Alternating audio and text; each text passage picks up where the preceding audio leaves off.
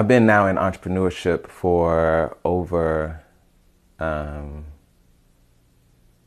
oof, over a decade, right? Um, I know my energy is a bit different because this one is is is, is personal. Um,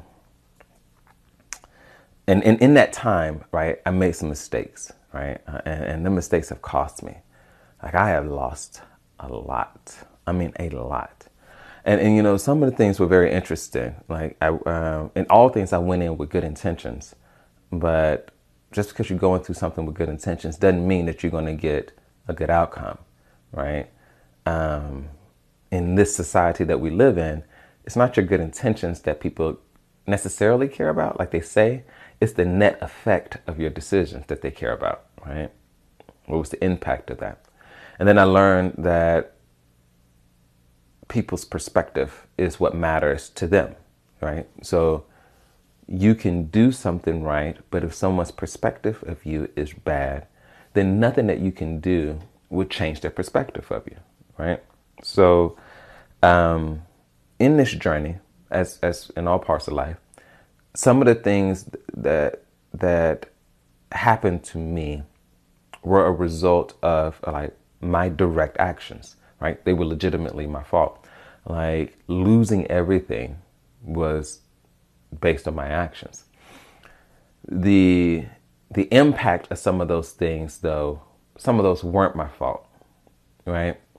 Um, but but people don't care, right? Once they form their opinion of you, it's just is what it is, right? So like, if you're in a relationship okay? And your significant other, and you love this person, right? They're amazing. Your significant other cheats on you, right? They cheat on you with whoever, and you find out about it, and you go through the process of healing. They're really sorry. Y'all get back together. Even though y'all get back together, um, your perspective of them changes. Now, when they say they're going out, that thought may flash in your head that, hey, they may go do X, right? Um, and so I've learned that too, right? And sometimes people will have a, a bad perspective, a perception of you simply because you're a woman, because you're black, because you're white, because you're old, because you're young, because you're short, because you're tall. We carry these biases into our everyday lives and we don't understand how this impacts the other person right? Because we we've justified our biases. And so the reason why I'm sharing this with you now is because you're entering a world where there is no safety net. So what do I mean? So if you go work a job, you know, even if you're an at-will state, eh, they kind of have to need they need some kind of cause, right, to fire you. And even if they don't need a cause to fire you, if they fire you for for bad reasons because you're black, because you're gay, because you're a member, you're a member of the LGBT community, because you're a woman, or any of these things that's legally protected, then you have some repercussions. But it's not the case in entrepreneurship. I can start a business and put my face out there, and somebody can say, You're black. I don't want to deal with black people. Or, not that they don't want to deal with black people, but what does he know about pain relief, right?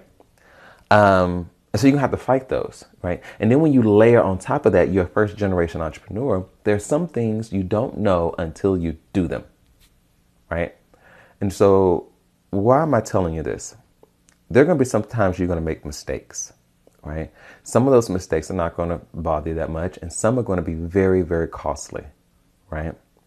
I'm here to tell you that no matter what it is, you can survive it, right?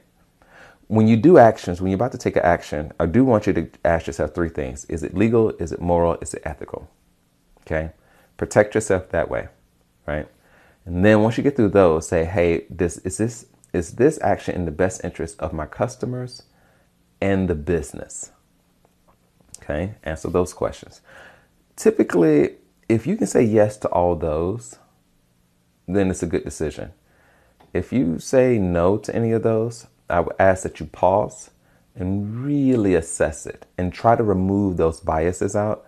Try to remove your perspective out and just look at it as objectively as possible. It'll save your business, it'll save your life, and it'll save your family a lot of heartache. Okay? All right, you guys, that's it for today. See you.